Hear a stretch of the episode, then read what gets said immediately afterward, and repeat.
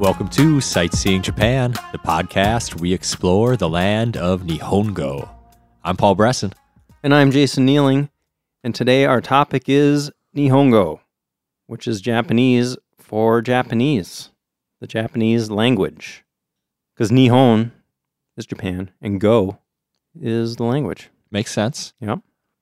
So, to start us off today, I just have some uh, general fun facts about the language, if you want to hear those. I like fun facts.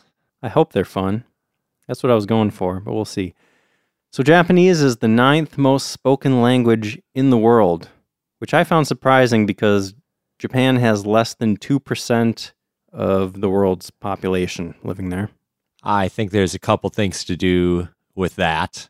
I see how that's surprising though when you look at that numbers. Yeah. So I saw there's uh, about 128 million people that speak Japanese, Okay. and they almost all live in Japan.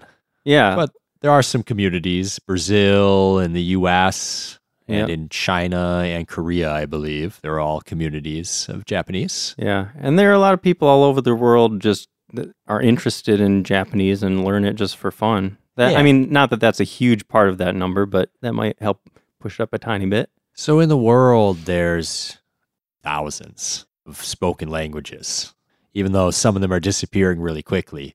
Mm-hmm. But I guess Japanese ranks ninth in the world because there's so many places where they're not unified, where every tribe speaks a different language, or every past every mountain range they speak a different language. Yeah, or there are even countries that have multiple official languages. Yeah, true. A lot of countries where you know there's four or five different official languages. So Mhm. Japan, maybe partly being an island, it was just easier where everyone just speaks the same language, even though there are many dialects. True. Yep. Uh, so Japan is also one of the fastest spoken languages. They did a study to find how many syllables per second people spoke in different languages. Ooh, how fast is Japanese? 7.84 syllables per second. That sounds fast. I have no context, but that sounds fast. Okay, well, let me give you a little context. English is 6.19 syllables per second. Oh, we're going really slowly. I guess so. Yeah, I mean, Japanese sounds pretty fast when you hear it. Yeah. actually, this is kind of funny. Do you know Marie Kondo? Have you heard of her? Is she the uh, meme? She's a meme. she she had a show and this- a book Draws pleasure or something like that? That sounds like her. So she got really famous in Japan for her organizational skills, like teaching people how to declutter their Okay, homes, yeah, that kind of thing. And I saw this video on YouTube where a Japanese guy, like a native Japanese speaker, pulled up a clip of her on some talk show or something, and she's just speaking ridiculously fast. I mean, different parts of Japan, people will speak, you know, like you said, different dialects, people will speak at different speeds but she speaks insanely fast. And this guy was like trying to speak at the same speed as her. And even as a native Japanese speaker, he couldn't keep up. like he's just like, I can't talk that fast. Yeah, there's some fast talkers out there. Yeah. Um, so even though Japanese is one of the fastest spoken languages by syllable, it has the lowest density of information per second of any language. Why is that? Well, I think there are a lot of uh, factors that go into explaining why that is. So, part of it is that Japanese is a very indirect language. You can't be as blunt and straightforward as people generally are, let's say, in English. There are a lot of words that are kind of there just for politeness or for indicating social status relationships, things like that. Yeah. Speaking of that, I did see that formality in Japanese. Mhm. There, That's a better word. Formality. That's what I was trying to say. there's a lot of speaking formally, Mhm. and they seem to add a lot. Like you add on to a word to Yeah. make it more formal. So you're talking more, but not saying more. Right. Yeah, that's definitely true. A lot more syllables in like really formal speech where you could chop that down to like a quarter of the length if you're just talking to a friend casually. Yeah, that's interesting because I also saw I saw someone that was studying Japanese and one of their complaints was that it's hard to keep up because there's so much context inferred in casual mm. conversations. If a city's already been mentioned or something, you don't have to say, oh, I'm going to that city. You just say, I'm going. Mm-hmm. And like everyone knows what you're talking about. But when you're learning the language, it's like hard to keep up Yeah, with yeah, everything that's happened like that. yeah. And we'll talk more about the grammar and how that's different. Like, there are a lot of reasons that make Japanese a pretty difficult language to learn for people coming from the West.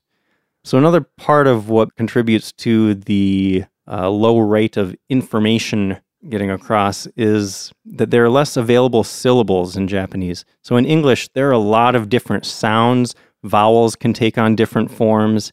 So, words, there, there are a lot of different ways that words can differentiate themselves and you know, make meaning really clear. But in Japanese, there's a very limited set, relatively limited set of sounds that can be used. So, you need to string more of those together to get to a distinct word.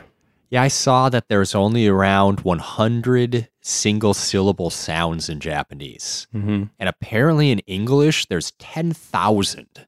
Wow. So that's just, That's a very big difference. oh, yeah, I didn't completely understand why. They mentioned something about like the L sound and some others not being available. Mhm. And I guess that just uh, comes out that way. Yeah. Pretty Maybe that makes English hard for some people to learn. definitely, man. I've How do I make all these that. sounds? English is a really hard language to learn, from what I've heard, because when you're reading a word, it could be pronounced all sorts of different ways. Yeah. There's so many different sounds that are represented by the same combination of letters. Spelling in English still drives me crazy. Yeah. And I've been doing this. I've been reading and writing English for a long time. yeah. So I got one last fun fact here. And I, I sort of alluded to this at the beginning when I talked about Nihongo. Nihon is Japan in Japan. So I just wanted to point out that the word Japan is not Japanese. Japanese people don't talk about Japan. They Right. talk about Nihon or Nippon. I think a lot of countries are like that too. The name we give them in English is not often what they call themselves. Yeah, that's true. What What do you Good. got next? So next, I want to talk about what the spoken language is like. And we kind of already got into this with those fun facts, but Yeah, let's get even deeper, shall we? yeah. Let's do it. So, Japanese is very different from English and those other languages that are related to English, like the Romance languages, Spanish, French, basically any Western language, the grammar is very different from Japanese. Yeah. So, one of the biggest grammatical differences is that verbs are generally at the end of sentences in Japanese. If I say this in English, Jason throws the ball.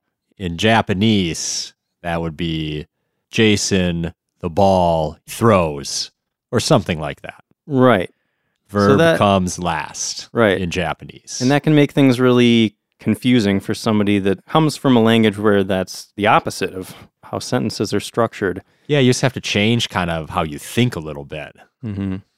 But there are some things that actually make a lot more sense in Japanese. Like Japanese is set up in a very logical way, I think. One example of that is that verbs aren't conjugated for different people or numbers of people.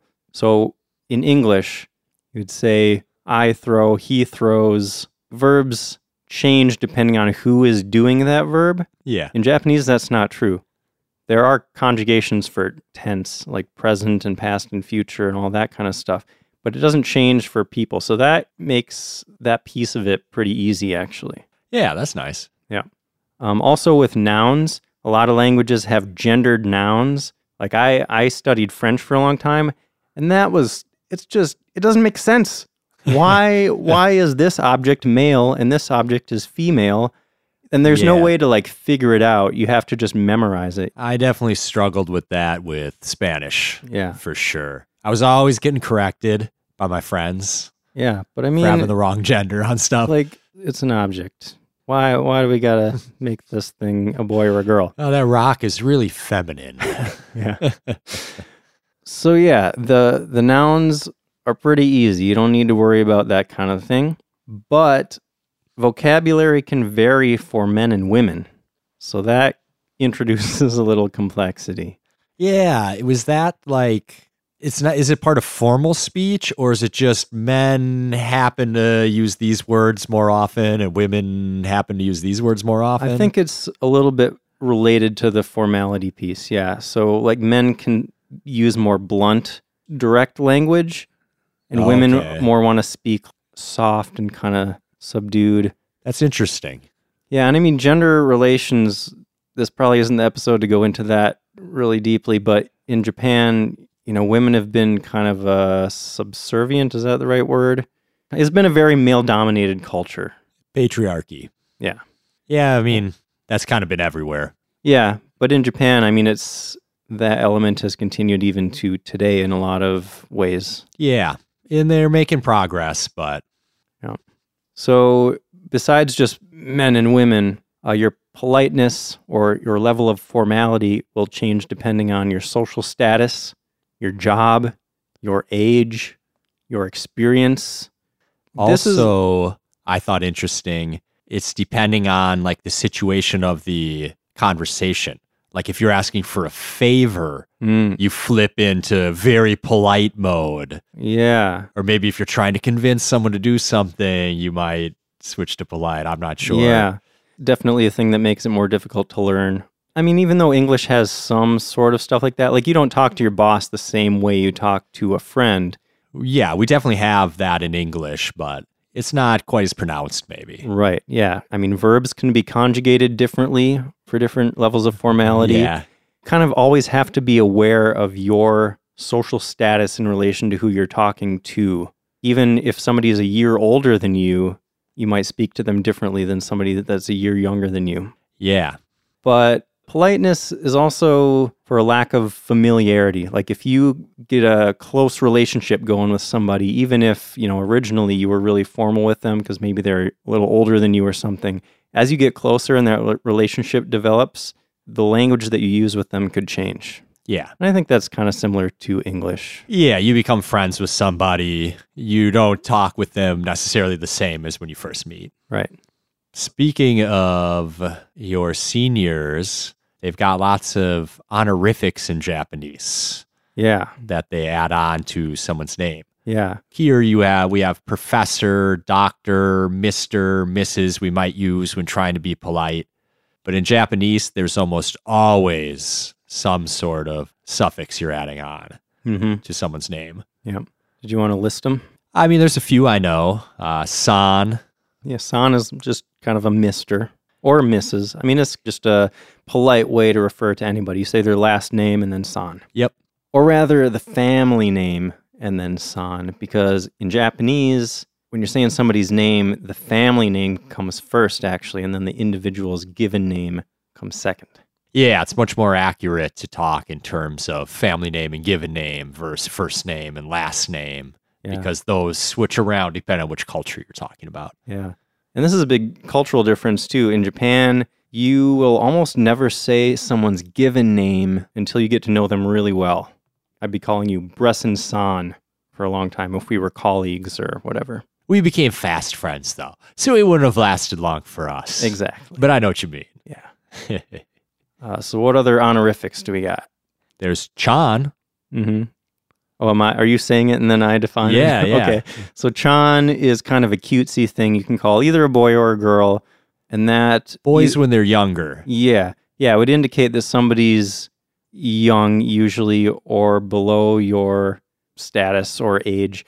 Or you could even, if you use that to an adult, if I called you Paul Chan, it could be offensive. Yeah. If we weren't like you wouldn't close. really say that to an adult. Yeah. But since we're so close, if I called you Paul Chan, it would be kind of a joke kind of I'd, thing. I'd get it. yeah. And then there's Kun. yeah. So Kun is for males, pretty much. It's for boys, maybe male friends between each other. Yeah. There's also Sama. Yeah, Sama's very respectful. I mean, you might have even heard Kami Sama, which is like God. I mean, Yeah. Kami, Kami is a even God, God Kami gets Sama. a even God gets a suffix Yeah. added. yeah, or like royalty or something might yeah, be called Sama. going back to like the feudal days, you would call your lord Sama. Yeah. you know, Yeah. the emperor or anybody like that. You actually also see that in the service industry a, a little bit. Okyaku Sama is a, a customer. They, they Oh, get okay. Sama at the end. So so polite. Yeah. There's sensei. Yeah. So there's some types of honorifics that can stand alone as titles as well. Sensei would be one of those. That yeah. So I could say Jason sensei, or Yeah. I could just say sensei and be referring to Jason. Right, right. Um, there's senpai. Yep. Senpai. So this goes back to that relationship between older and younger people or people with more or less experience. So your senpai is your senior. I mean, as a senpai, they kind of are playing a role as your mentor a little bit. Like they're guiding you and teaching you. And if they are your senpai, you are their kohai. Yeah. And you're supposed to, if you are the kohai, you were supposed to treat your senpai with respect and politeness. Mm-hmm. But they are supposed to give back to you, like you said, with the mentorship, with helping you out. Mm-hmm. It's a relationship that's supposed to go both ways. Yep. And that can go with an older and a younger student, or it can go at work with a senior employee and a new employee, mm-hmm. anything like that. Yep. I also found I'd never heard this honorific before, but have you heard Bo? Bo. Yeah. I don't think so. Bo is a cutesy honorific for little boys. Okay. Okay. So maybe I'll start calling you Paul Bo. Too much. Paul Chan? Uh, cool. Let's go with Kun. All right. Well, we'll, we'll talk about it. We'll talk later. So another thing that sets Japanese apart from a lot of Asian languages is that it is not a tonal language like a lot of other la- languages in the area, like Mandarin, Cantonese, Vietnamese, and Thai. Those are all tonal languages. So, like the relative pitch that you say a word at affects its meaning. Japanese is not like that. And when we get into the history, we'll talk about Yeah, there's a reason why for that. That makes sense. Yeah. Yeah. So one other thing I thought was interesting about Japanese is the counting words. Oh man, these are so confusing. Yeah, this is another thing that people that were trying to learn Japanese struggle with. And it's there's different sets of counting words depending on what you're counting. Yeah. So And if it- you're counting the number of drinks you want ordered to your table, you got to use different words than if you're counting the number of stories in a building or something different. It gets worse, Paul. It gets so much worse. because even if you're ordering a drink, the counter that you use will change depending on whether that drink is in a bottle or if it's poured into a glass. oh, come on. I'm not kidding. Oh, that's crazy. Yeah, it's I mean, That's with all one due of the- respect. yeah. It's very confusing. I can and see how that'd be frustrating. Yes, it is. And there there are counters not even for like the thing that you're counting, but for the shape of a thing. All right. Like- so, moral of the story if you're in Japan, just hold up fingers. Yeah. I need this many. I need this many drinks over here, guys. Yeah, honestly, that is probably a good strategy if you haven't figured out all the count. I mean, you you could just say a number without the counter, and they would get the message. Yeah, yeah. So, but yeah, the counters. If you really want to sound fluent, you got to know those counters, and there are a lot of them, and they're tough. Um, another thing that makes Japanese tough is that there are tons of homophones. What are what are homophones? I don't know. Words that sound the same. Okay. So there are tons of different words that mean different things, but you say them in the same way. And this goes back to what you're saying about context really is important to pay attention to in Japanese. Like you're not going to figure out what word somebody is saying unless you're paying attention to the context around that word. So that makes it Interesting. Yeah. So that makes context all the more important. Yeah. You really got to be paying attention. If you zone out for a minute, you come back like, I don't know what anybody's talking about. Yeah, totally. So what we've talked about how the language is structured a little bit, but what does it actually sound like? well, there's five vowels in Japanese a, e, u, e, and o. Yeah. And, they always sound like that. They're the Yeah. the sound of a vowel will never change in Japanese, which is one of those things that makes it really nice and logical and easy in, in that sense. Probably why there's only so many syllable combinations. yeah, exactly. Also, they can be short or long vowels. So they can be held sometimes, but it's always the same sound. Yeah. And consonants are pretty similar to in English. Like there's mm-hmm. not new sounds that you won't know how to make. Yeah, well, there are actually less consonants in Japanese than in English. Like you said, there are no L and R. those are almost combined into a consonant that's sort of in between. And that, well, that actually is kind of a sound that we don't quite have in English. Yeah, I suppose you're right. I always like try to pronounce those as R's, but it's not quite. Yeah, it's got that little bit of like oh in it. Yeah, the tongue just like bounces off the top of your mouth real quick. Um, but yeah, there there are limited numbers of consonants too. So got not a lot of consonants, you got not a lot of vowels. So the whole language is built on sticking those two things together, and you come up with a limited number of sounds, like we mentioned before. I mean, they're generally pretty easy to pronounce. So that's another piece that's kind of easy about Yeah. Japanese. The hardest part, I think, is like we said, it's a fast language. Mhm. If you're thinking in your second language, it's hard to speak as fast as the native speakers Yeah. because it is going really fast. Yeah, definitely. So you'll definitely sound slow to uh, native speakers, but they might understand the sounds that you're making. yeah. Uh, I got another fun fact about the syllables. Okay. Okay, so this is about haiku. You, you're familiar with haiku, Yeah. the Japanese form of poetry. Yeah. So you may have heard that haikus are made of three lines. You got five syllables on the first line, seven syllables on the next line, five syllables on the last line, right? Mhm. Wrong. What? Yeah, that's kind of a misconception because, so in English, words are divided into clear syllables. Haiku, haiku, two syllables, right? Yep. In Japanese, they don't quite think of syllables as much as they do of those sounds that we're talking about. So haiku would be divided into three sounds ha, i, and ku. And those are the things that are counted in haikus. So I see. does that does that make sense? Yeah. Let me just give one more example just to drive it home. So Tokyo in English, how many how many syllables would you say Tokyo is? Two. Okay. Have you ever seen Tokyo written with little lines over the O's? Yeah. Yeah, so those lines, that's an indication that that vowel is stretched out. Mhm. So if you're looking at the word Tokyo in Japanese sounds, you got to, o, kyo, o. So it's actually four. So if your first line of your haiku starts with Tokyo, you only got one more syllable left or one more sound. Pretty cool, huh? Yeah. That is cool.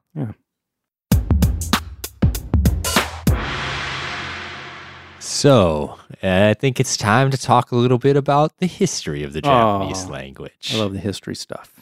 Yeah. So Japanese is part of the Japanese Ryukyuan language family. Yeah, and that family pretty much stands on its own. Japanese is not clearly related to any other language, really.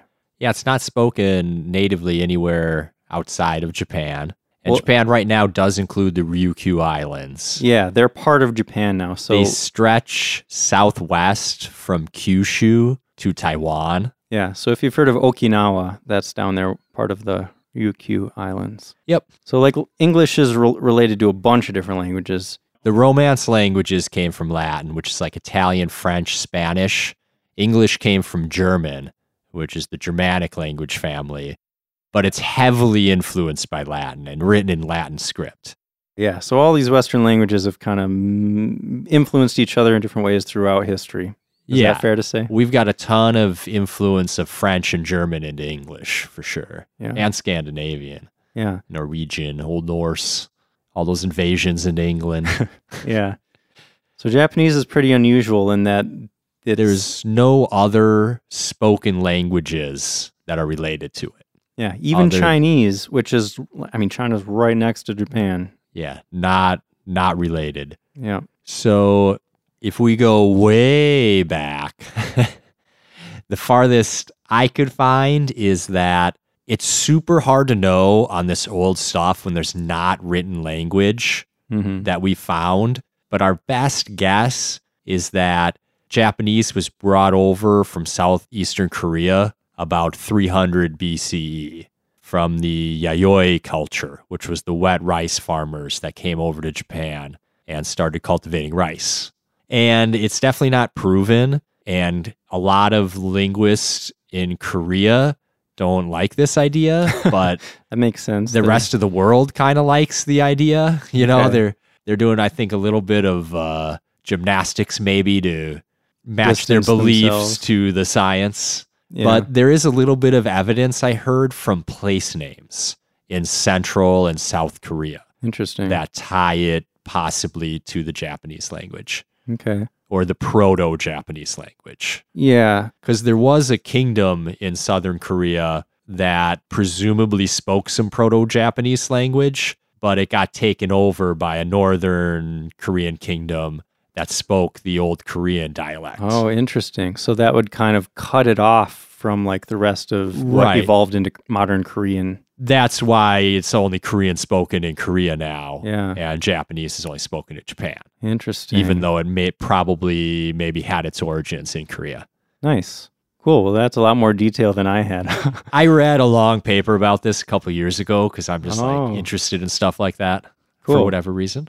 yeah, all I had was that. So he said that Japanese evolved, or at least has common roots with the Yeah. Ryukyuan languages. Yeah, all I had was that those Ryukyuan languages were derived from travelers that came from the surrounding area, which I suppose would be Korea. Yeah. Yeah. And I think the Ryukyuan languages split off at least by the 8th century, if not earlier. So Hmm. they have been split from Japanese for, for quite a while. Okay. Well, so I had around 1500 years ago in the 6th century, the Yamato people set up their first dynasty in Japan. Mm-hmm. and that's the language that modern Japanese kind of evolved from. So the Yamato were kind of the you could almost consider them like the first Japanese people, right? Kind of the first civilization in Japan. The first one that leads to what there is today. Yeah. I mean, the Ainu people had lived there for a long time, but they'd lived more the hunter gatherer lifestyle and hadn't set up big kingdoms as far as we know. Right, right, right. Yeah, Japanese evolved from the Yamato language, and I was surprised to learn that before the 5th century, there was no written language in Japan at all. Yeah, I mean, in world history context, that's not too surprising. Language goes back a long ways in a few places in the world, but not not everywhere. Hmm. There's a lot of places where the written language is much newer. Cool. I did see that uh, the oldest recorded Japanese words came in a third century Chinese text. Yeah. So the first written language came to Japan from China. Yes. Right? In the fifth, sixth century. Around the same time, a lot of stuff was coming to Japan from China. Yeah, So these Chinese characters, which in Japanese are known as kanji, yeah, they're basically pictographs. Like you could almost think of them like Egyptian hieroglyphics. yeah. I mean, they're pictures. Like in their original form, they were little drawings of things. And over time, they would evolve into, I don't know, They kind became of more really abstract. stylized and abstract. Yeah. I remember seeing like how they wrote tiger 2000 years ago. It was kind of like a picture of a cat. Yeah. They slowly showed how it morphed over the centuries to become just this stylized character, but if you look at it the right way, you can still kind of see like where the cat is in it. Yeah, it's pretty cool. And what I like about these kanji that I don't know, it's just interesting because it's so different from the way English is set up is that each kanji it doesn't tell you how to say that word. It just it gets it across an idea. Yeah. An idea is encapsulated in this character. Yeah. You have to know how to say the word. Yeah. It's not a phonetic thing. You can't spell it out. Yeah, and these kanji, I mean, it's unrecognizable what this was originally a picture Yeah. of, but a lot of times they're set up in really logical ways. Like if you look at the kanji for numbers, right? The kanji for one is a, a single horizontal line. The kanji for two is two horizontal lines. The kanji for three, guess. Three horizontal lines. Exactly. But let me guess, four is not four horizontal. No, it lines. gets a little more It always stops at four for some reason. yeah. But there are other ways that these work together in really interesting ways too. Like, so for example, the kanji for suki, which is affection or like, like if I like something, I would use that word. That kanji is a combination of the kanji for woman and child.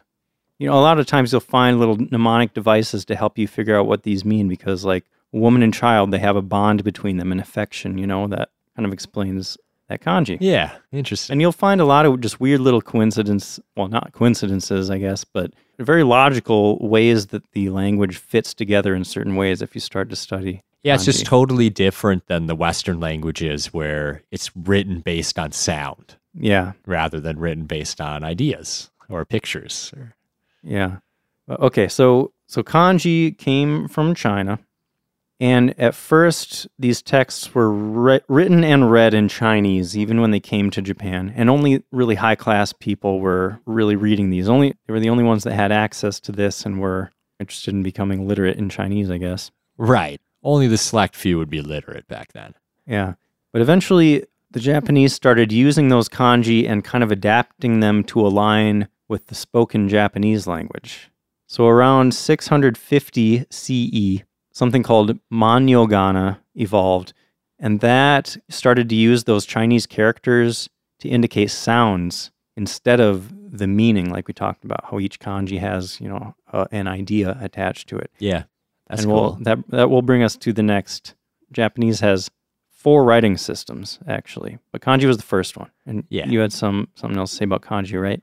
Yeah, there's about two to three thousand kanji that are currently used in Japan, but in dictionaries, there's about fifty thousand. Yeah, I mean it's ridiculous.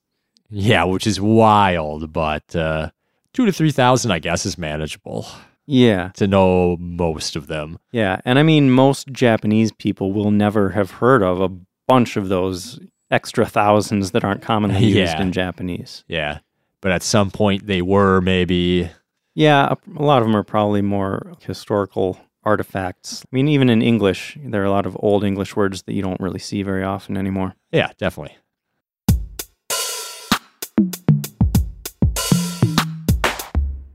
So can we get into the kana? Yeah, let's do it. Okay. So like I said, kanji started to evolve and morph into these other types of symbols that were used to indicate sounds for the spoken Japanese language. Two forms of characters came from this. Yeah, and they kind of it seems like they kind of evolved around the same time. And we got hiragana and katakana. They're both known as kana. Kana are these writing systems that are about the Japanese sounds. Like looking at a single kana, all it represents is a sound. Yeah, you can sound out the words if you know how to read the text. Yeah. So Manyogana, like I said, that was uh, kind of the in between period between kanji and modern kana. And that, written in a cursive style, evolved to hiragana. Hiragana, what would you say hiragana looks like? It's generally like three to five quick calligraphy lines. Yeah, well, just like looking at it and trying to generalize about it, I'd say the most noticeable thing about it is that it's very rounded. There aren't a lot of really straight lines, there are a lot of curves, right? And this was uh, known as kind of a woman's way of writing. It's very flowy, known as onnade. Onna is woman or female. Yeah, So- I heard it was first widely used among women. Yeah, I mean, it was more accessible to them because women were denied higher education back then. So they wouldn't have been taught the kanji. And we're going to see the other one, katakana, evolved in a different way. Yeah, so it'd be easier to learn to write hiragana than to learn all the kanji if you weren't being formally taught. Right. So at the time that women were using hiragana, men were still using kanji, but eventually they also started using hiragana for unofficial writing or personal communication. Yeah, women used it to write novels. Like The Tale of Genji, a famous Japanese novel, was written almost exclusively in hiragana Right. because it was written by a woman Yeah. in the uh, ancient imperial court in the 11th century, I think it was written. And uh, eventually men started writing novels and letters and stuff in hiragana too. Yeah. So around the same time, the other type of kana called katakana that also evolved from manyogana, and that was used originally by Buddhist monks to indicate correct pronunciation of Chinese texts. And katakana is known as a more manly script, and you can kind of tell even by looking at it, it has a different sort of style than hiragana. There are a lot more straight lines, sharp angles, not as rounded and flowy. Yeah, that's true. Now that I think about it. So the katakana first appeared in the 10th century, but by the 14th century, it had evolved to the point where each symbol corresponded to a spoken syllable of the Japanese language. So you could write anything that you wanted to say in Japanese using katakana. By the 20th century, katakana was designated the writing system for what's it used for these days? It's generally used to write foreign words or, words borrowed from foreign languages. Yeah, and there are a lot of those in Japanese. Early on, Chinese greatly influenced Japanese, like we were talking about, especially through the way it was written in Chinese characters. A ton of vocabulary came from Chinese. In late Middle Japanese, which was like 1185 through 1600, the first appearance of European loanwords showed up, mostly from the Portuguese, such as coffee. I think it's like kohi Yeah. in Japanese. That came from Portuguese and quite a few others. And then uh, post isolation period in 1853, you started to see English words become loan words in Japanese. And today that's become very frequent. yeah, you'll see that everywhere. There's uh, probably more English loan words than any other language except Chinese Yeah. in Japanese today. Uh, you'll see a lot of katakana all over the place in Japan. And if you just sound it out based on what each kana sounds like, you can figure out the English word a lot of the time that that word came from. Yeah, sometimes you can definitely figure it out. Yeah. So besides foreign loan words and foreign names, it would also be used for onomatopoeia.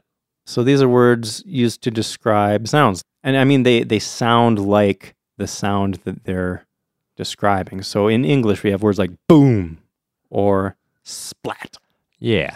If you're reading manga, Japanese comic books, Mhm. katakana will be used as like the sound effects in the background. Yeah, you'll see them all over the place in manga. And there are so many of them, like way more than in English. They'll have words for anything you can possibly think of. Yeah, lots of sound words. Yeah. Katakana can also be used for emphasis, kind of like making bold text in English, let's Hmm. say. Interesting. So, another writing system that you'll see is something called Romaji. What's Romaji? Romaji is Japanese written out in Latin characters. Yeah. I mean, in, in a lot of cases, it looks exactly the same as words that we use in English that are from Japanese. Like if you see the word geisha written out, that would look exactly the same in Romaji. Romaji is basically just taking those sounds from Japanese and writing them with the English alphabet. Yeah, like this specific character in hiragana is going to be GA in Romaji, and it's just always going to be translated that way, and then you're going to be able to read it. Yeah. And you know, I always thought, I mean, I never really looked into it until now, but I just assumed that Romaji was created by uh, somebody outside of Japan to figure out the language, you know? Yeah, it wasn't. No, it was actually developed by a Japanese Catholic person in the 1500s because he wanted to help European missionaries figure out Japanese without having to learn their writing system. Oh, interesting. Yeah. And then you might have heard of Hepburn romanization. Is No. that- no. So that's kind of a system for turning Japanese sounds into Romaji. And that was developed in the 1800s by a guy named James Curtis Hepburn. Okay. Yeah. And that's kind of the most common way of translating Japanese into the English alphabet these days is Hepburn romanization. You know, on a side note, when I read about Chinese history, I get frustrated because there's competing styles about how to translate that into English. Hmm. So you're reading the same word in different books and it's spelled totally differently, and I get confused sometimes. Huh. Interesting. And it's a little frustrating.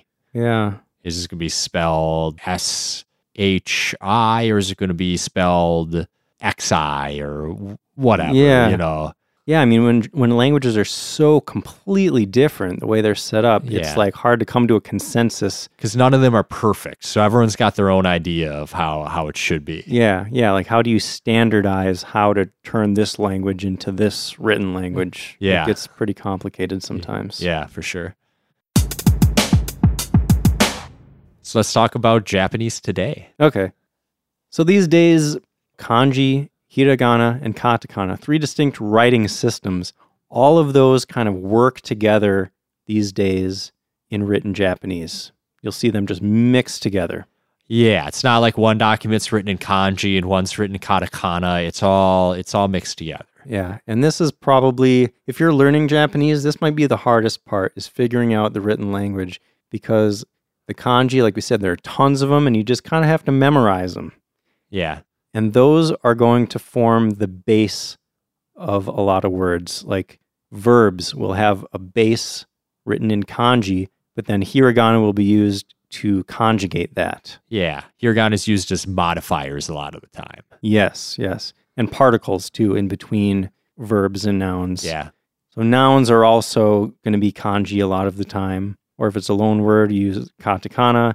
Or if it's a native Japanese word, they'll use the hiragana. So it gets tricky Yeah. reading Japanese. Another thing that makes it especially frustrating is that kanji are not always pronounced the same way. So, oh, this is this is this is the craziest part of Japanese. So we talked about homophones. You got words that sound the same hmm but could be written differently with different kanji. But then you also have each kanji can have multiple ways of pronouncing it. Oh wow. Yeah. And again, this is dependent on context. That's Yeah. pretty much the way you're going to figure it out. It's all about the context. Yeah. So hiragana, like we said, can be used for conjugating, it can be used for particles. It can also be used as something called furigana. These little tiny hiragana characters above kanji to show how they're pronounced. So that can help out when you got a kanji and you're like, I don't know how to say this. Yeah. Yeah. Sounds useful. Yeah, you'll see that in like kids' books and stuff to help kids learn their kanji. Okay. Yeah. What blows my mind is that even though this writing system is so complex in a lot of different ways, do you know what Japan's literacy rate is? I'm gonna go with 99%. That is correct. That's awesome. Yeah, they have a good education system. Yeah. At least, in, I mean, they're getting. Compulsory education through middle school, Yeah, and they do do a good job with it. yeah, If anything, they go too hard, but we won't. Yeah, get, we won't get into that. yeah. all the There's way. some controversy there, I guess. so, can we talk about what what if you want to learn Japanese? Yeah. Knowing what you know now, Jason, how would you go about beginning to learn Japanese? Well, I think among the very first things I would want to learn is those kana, hiragana and katakana, those two writing systems. It's a good are- place to start. Yeah, that are for the sounds, because then you're going to be able to write or read any of those and like just sound out words. That can be really useful. And those are super quick and easy to learn, at least relative to a lot of other parts of the Japanese language. Yeah. Let's say, okay, let's say you're not even interested in becoming like fluent in Japanese, but you just want enough that it would be fun to use it in Japan. Learn katakana. There are tons of apps. If you just search on your app store, you will find tons of apps that are just like flashcards and mnemonic devices for katakana and hiragana. And like we said, katakana is for those English loan words. So if you go to Japan and you know your katakana, you can just start reading signs. And that's super, it's just really rewarding to be able to walk around and be like, oh, here's some Japanese. Let me see if I can read that. Yeah, that is fun. And you piece together this word, you sound it out. And I need an example here. So let's say you're walking around Japan and you see this building and it says, it has some katakana on there and you sound it out and it says, hoteru. Hoteru. Hoteru. You just got to say it fast. What, what is that? Well, since they don't have the L sound and it's often represented by R's, Yeah. I think hotel. That might be a place to stay. Yeah. So that's just one example, but you'll find all sorts of words where if you just sound it out and kind of say it fast and try to think like you're pronouncing something with a Japanese accent, you can figure out the yeah. English word that is it's based on. If on. you're just walking down a shopping street or a touristy area, there'll be so many signs everywhere with katakana on them. yeah. You'll be able to figure some of it out, and it's, it's fun. Yeah, it's just really rewarding and kind of exciting. And if you're with people, you can really impress them. Be like, I can read that sign over there. Wow. Yeah. so anyway, if you really want to dig in, learn Japanese, become fluent, there are tons of resources online.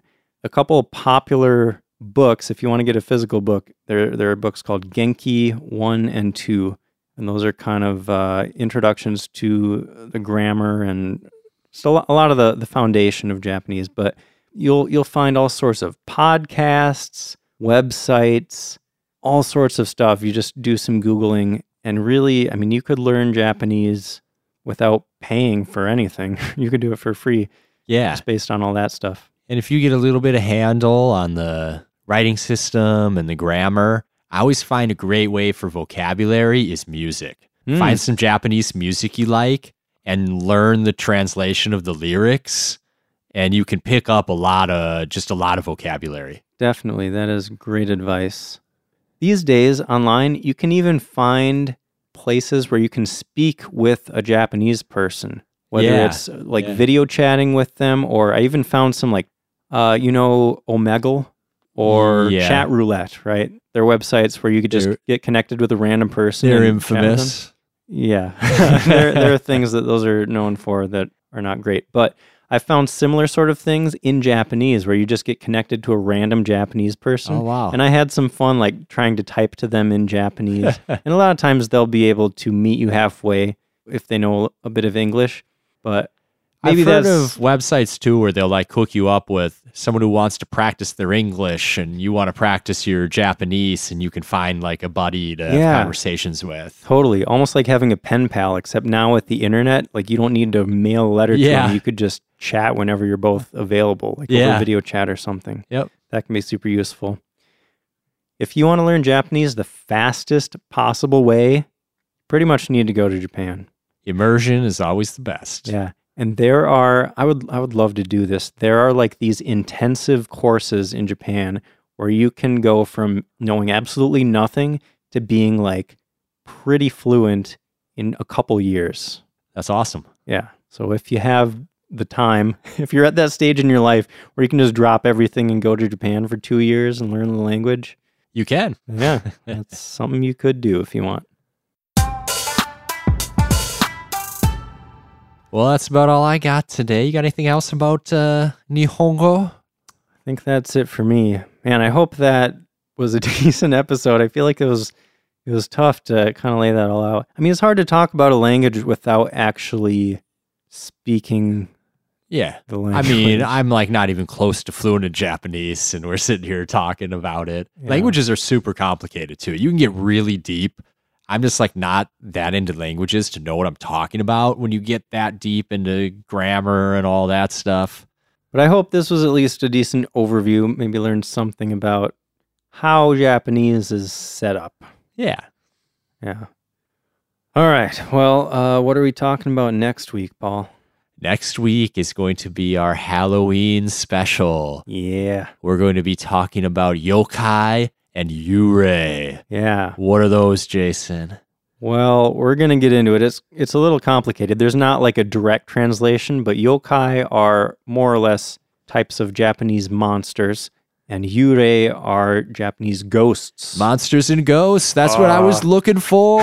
all right. yeah, It's going to be fun. yeah. I've I've been looking forward to this one for a while now. Things are going to get spooky in here. And they are. Just you wait. All right. Well, look forward to that. Thanks for listening, and we'll see you next time.